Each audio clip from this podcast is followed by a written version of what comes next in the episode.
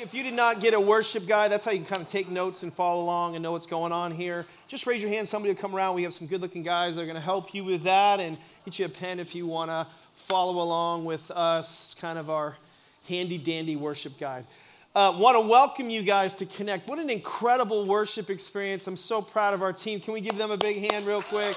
They did a great job.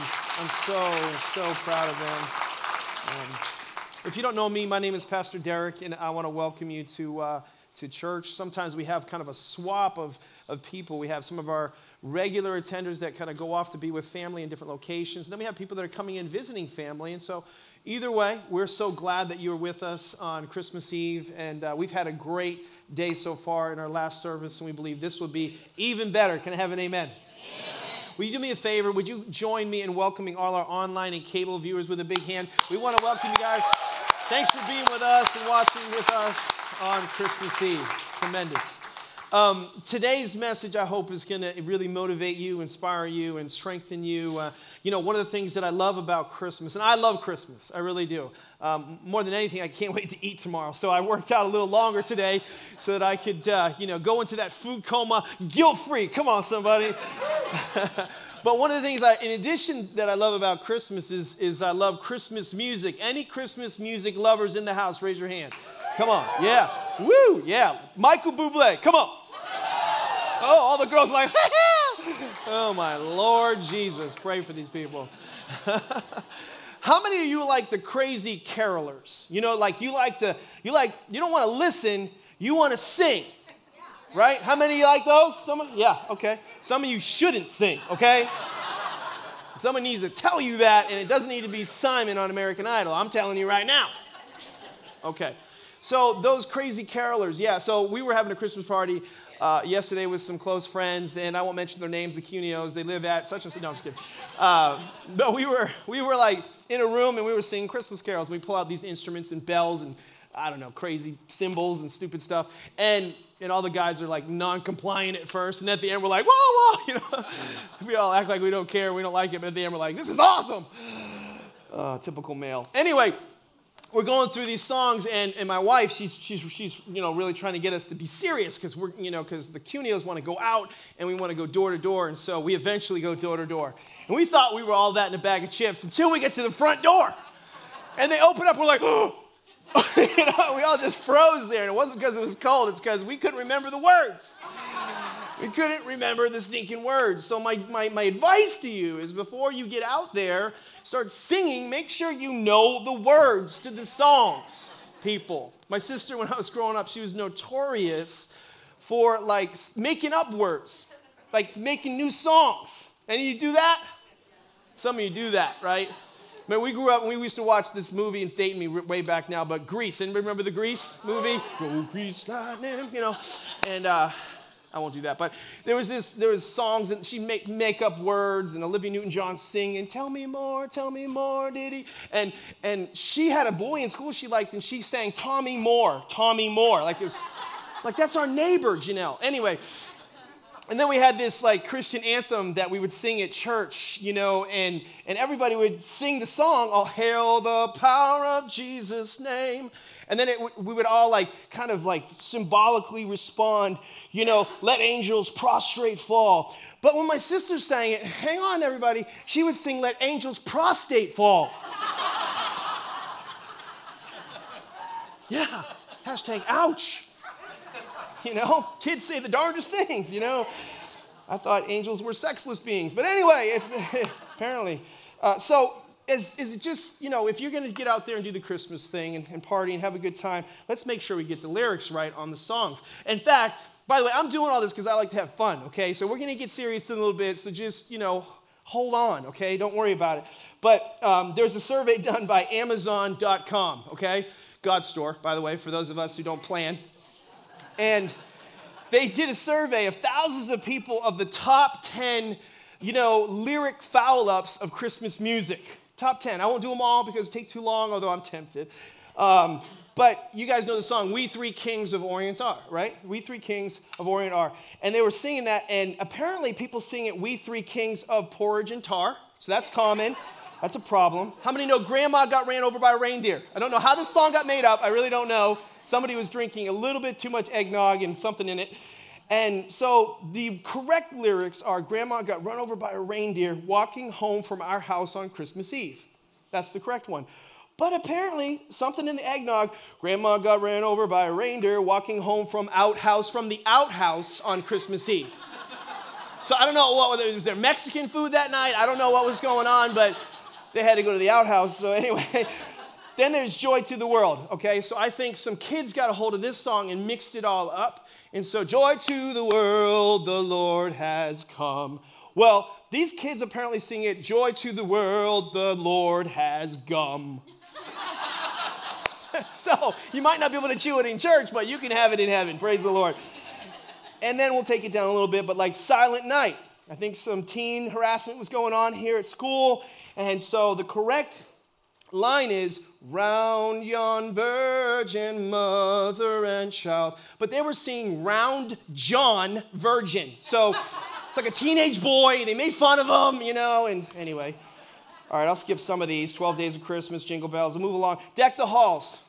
Now christmas is supposed to be fun right? Filled with frivolity and joy and so the, the song says don we know our gay apparel right? And so it's supposed to be this happy clothing gay apparel but they apparently, thousands of people sing it. Dawn, we know our days of peril. like, wow, like Armageddon, you know, for Christmas. This one I really love, the Winter, Wonderland, right? Everybody knows Winter Wonderland. And uh, the song goes, Later on we'll conspire, right?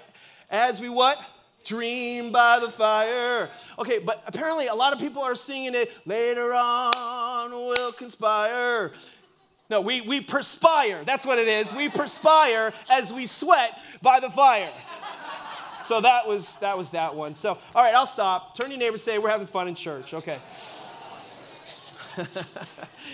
so we're gonna get we're gonna get the words right because we're gonna go to God's word transition. See how I did that? We're gonna get the words right by going to God's word. And our theme text today is Luke 2. It's the Christmas story.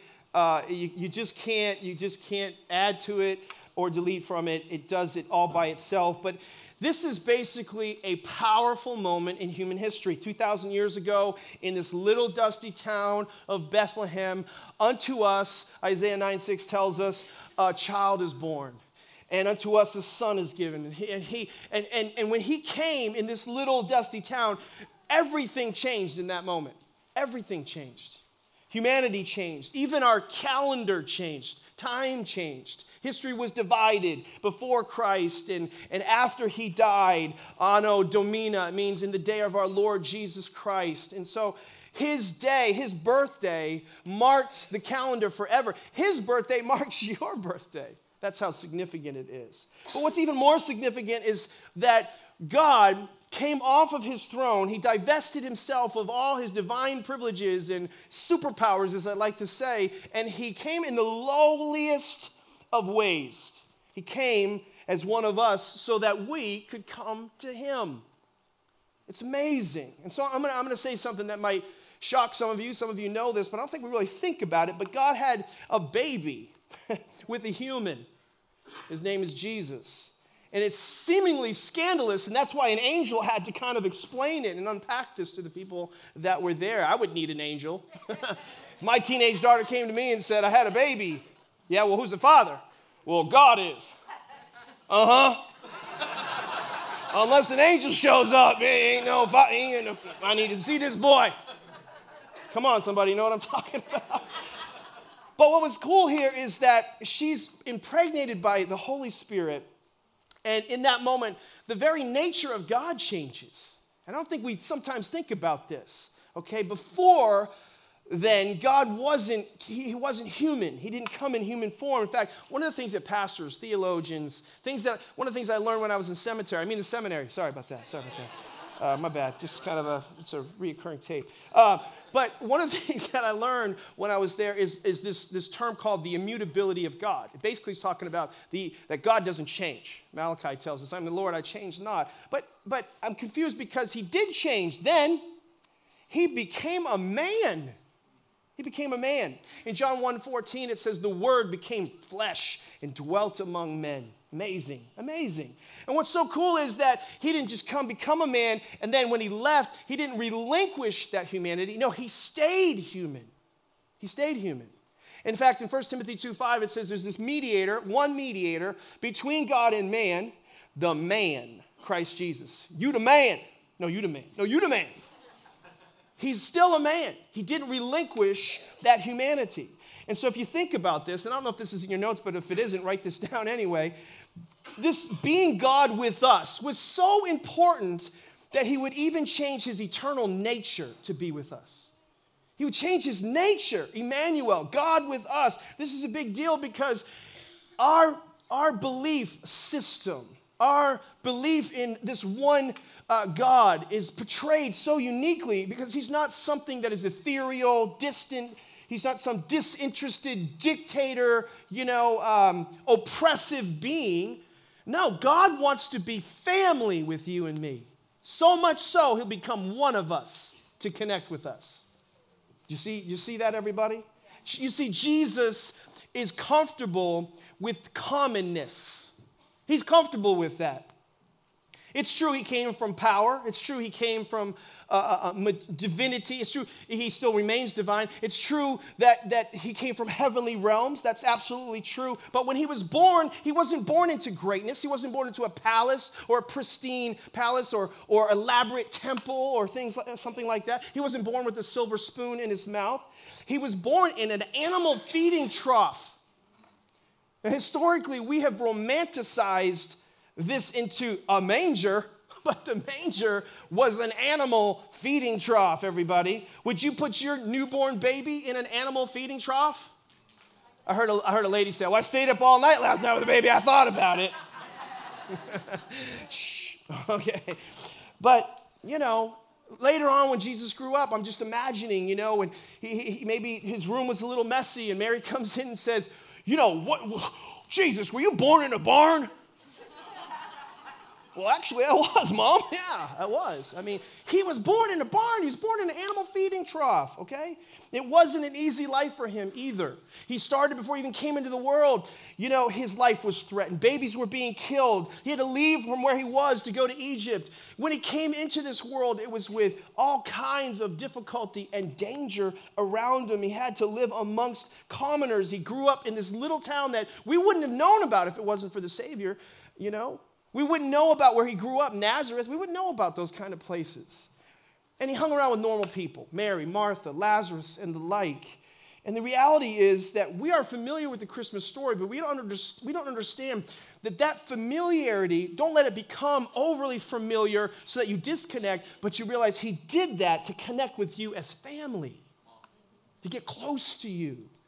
He, he did that for you and for me, and we often don't recognize actually that the first people that he that he engaged were not the first people that I would engage if I was God.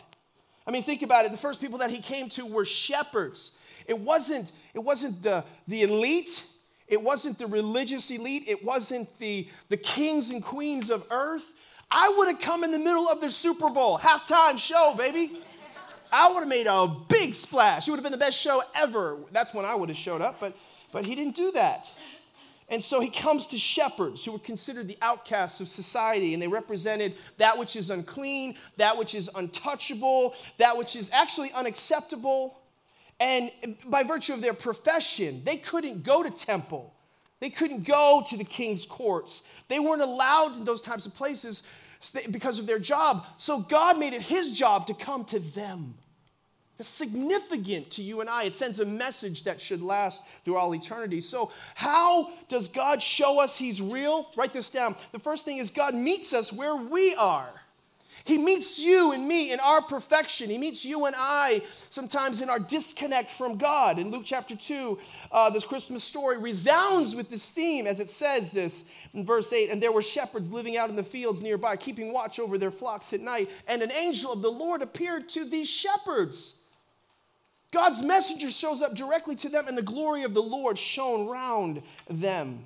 And they were terrified. They weren't used to this. And, and, and, and so he comes to send a message about his son. And what I love about this is he first comes to shepherds. And, and we, we don't have to get all our stuff all worked out before we can come to God because God is coming to you. He's coming to you. He's coming to you in innocence and in simplicity. And he's coming to you in, in, in, an environment where you are. Not, in, not trying to get you to acclimate to his environment. He acclimates to yours. How many people have you known through your life? And maybe you're one of those, maybe even here on a thread, you've thought to yourself, well, I'll, I'll get connected with God or I'll get back in church once I get a few things worked out, once I clean myself up. Has anybody ever heard something like that or thought something like that in your life? That's a two hander for me. I mean, I have friends who have said that, oh, you know, if I showed up at your church PD, I'm pretty, I'm pretty confident, you know, a lightning bolt would strike me as I crossed the threshold. I mean, these are the kind of things that people joke about. But really, they're revealing their belief system or their theology. We all do that. We have these things we got to get worked out. Why is that the case? Because our view of God will determine our relationship with God.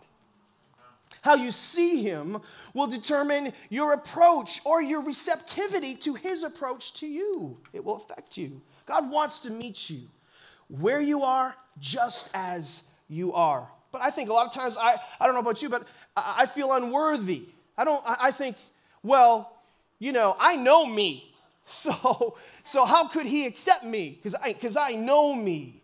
But when you read this story, you can see how God, he pursues and how much he loves us. In Luke 2, he didn't remain an innocent baby there in the animal trough. He grows up in Luke 2.52, it says he grew in, in, in stature and favor with both God and man. And he began to go out into the world and show the Father's heart in the world, show the, the character and personality of God to the world. And what I think is interesting about God, it, represented in Christ there, the Word becoming flesh, is even though he was divine, he was approachable.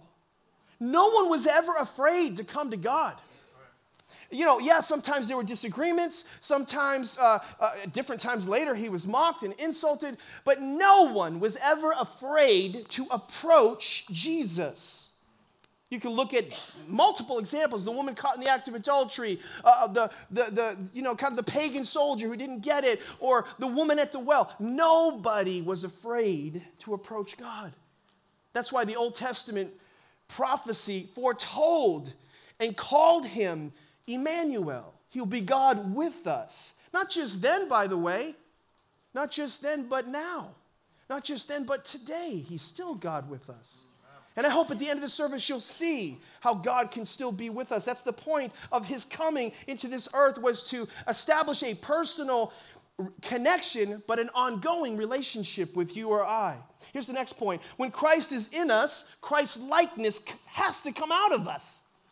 When Christ gets into our life for real, there's a connection made, then Christ's likeness comes out of us. You see this depicted or a picture of this in the virgin birth. Uh, the virgin birth is a big picture of how close that God wants to be with you and with me. He wants to be in us, not just with us. Isn't that cool? It's a picture. Colossians 1:27 tells us Christ in you, the hope of glory. Ephesians chapter 3 verse 6 says that, that through his spirit in your inner being so that you so that he may dwell in your hearts through faith.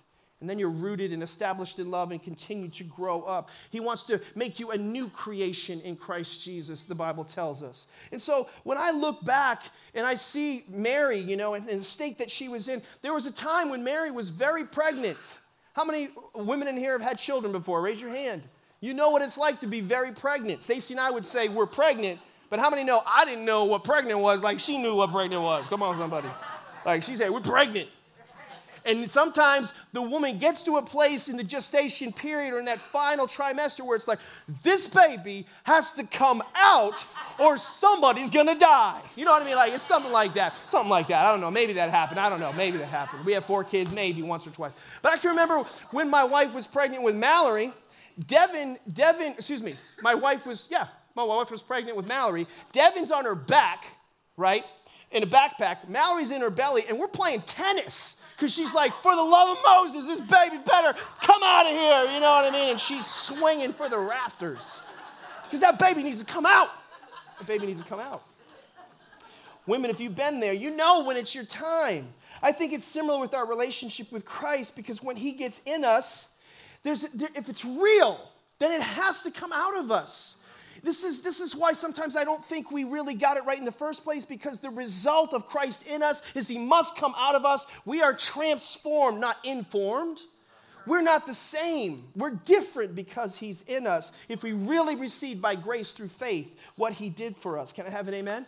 The Bible says it's in Him we live and move and have our being. Here's the next point. When Christ is in you, if He's really in you, there's nothing you need. There's nothing you need. There's nothing you lack or long for or need. It's not that there aren't physical needs, but they don't take you over or consume you. You may have a problem, you may have a situation in your life, but Christ in you can help you overcome that problem or that situation that you have in your life. Jesus actually told us that you would have problems and troubles and tribulations and trials, or my father would say, tests, tests, tests in this world.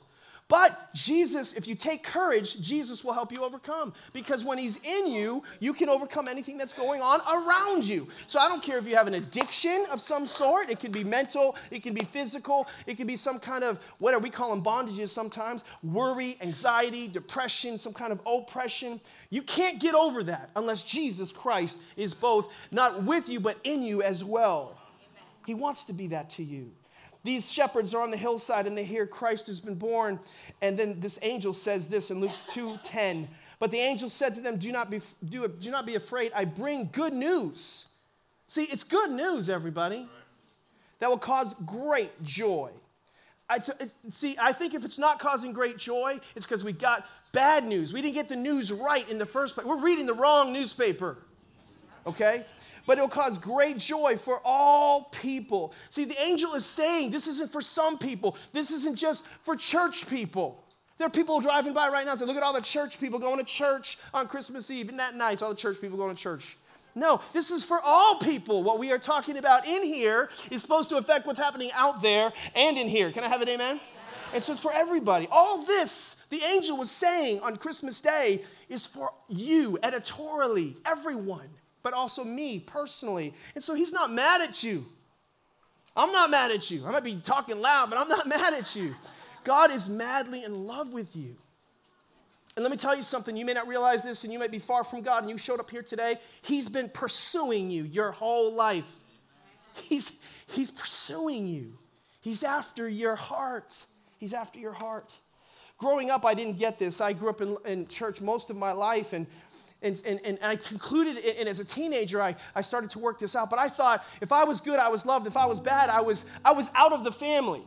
I, I didn't understand divorce and discussion. Like if I get in a fight with my wife, we're not divorced, we just had a discussion.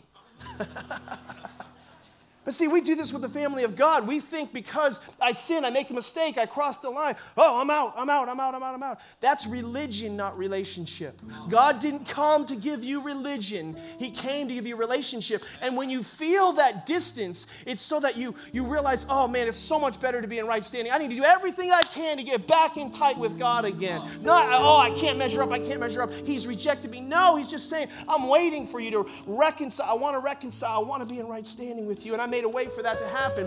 But I lived this roller coaster religious life most of my life.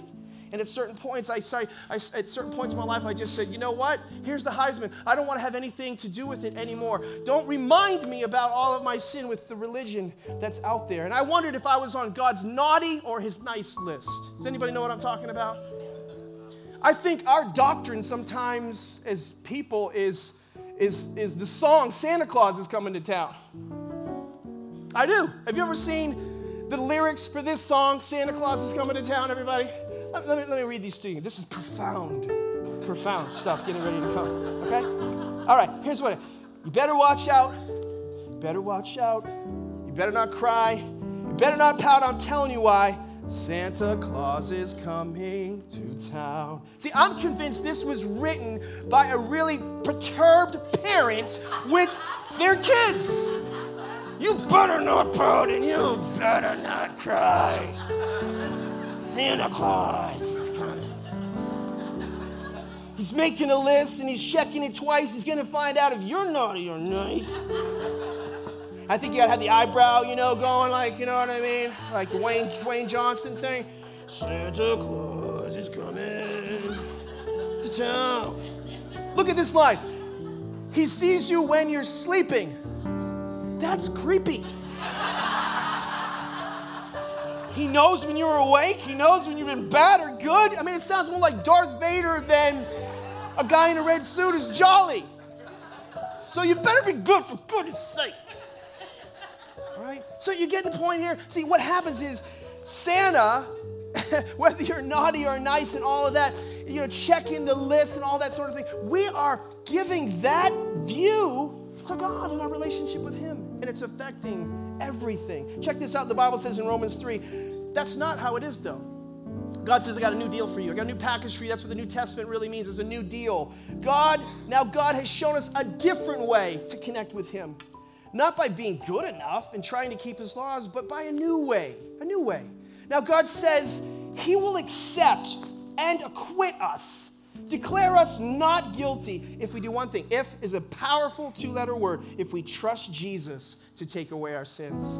Woo. And we all can be saved in the same way by coming to Christ. Look at this wording no matter who we are or what we have been like. See, in the Old Testament, the Jews were trying to keep the law. They so missed it. There were 613 rules. And they're working their butts off to try to keep these rules. And, and, and they could do 612 and miss one, and that would, that, that, you know, zero on your test.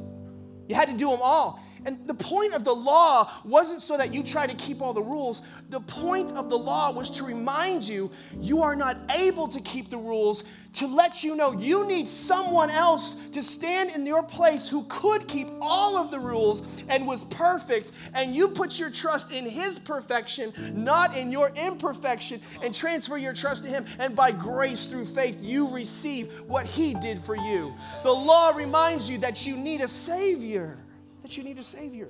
But see, we don't see ourselves the way we really are. There are people in this room right now. You don't see yourself the way you really are. Well, if we did a little bit, a little bit of a survey, let me ask you a question. By, by a showing of hands, how many of you in this room have ever lied? Raise your hand. Okay. If you're not raising your hand, you're a liar, okay? okay? All right.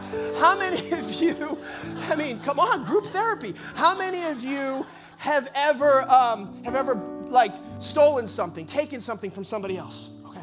Wow, look at all the liars and thieves in this room. It's unbelievable. All right, how many of you don't raise your hand? Just think this, don't raise your hand to this next question. How many of you ever lusted in your heart? See, the Bible says in the New Testament, if you even looked lustfully upon a woman, you've committed adultery. So if that's you, and I suspect it's you and me, we're, we're all in this room a bunch of liars, thieves, and adulterers. You're praise God. Merry Christmas. Welcome to Connect. I'm so glad I came. Woo! This was worth it. Standing in line. Here's why I do that. Because unless you see yourself as a sinner, you'll never realize you needed a Savior.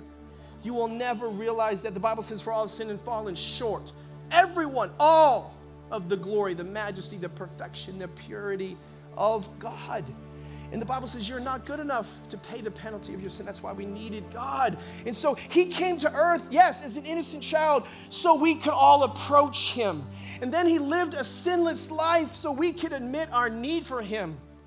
And then he rose after he died on the third day so we could have authority over this life. That's why Jesus did all of that for you and for me. And so that's not about religion. That's all about relationship. He did that for me and for you personally, and that's why it's going to require a personal response.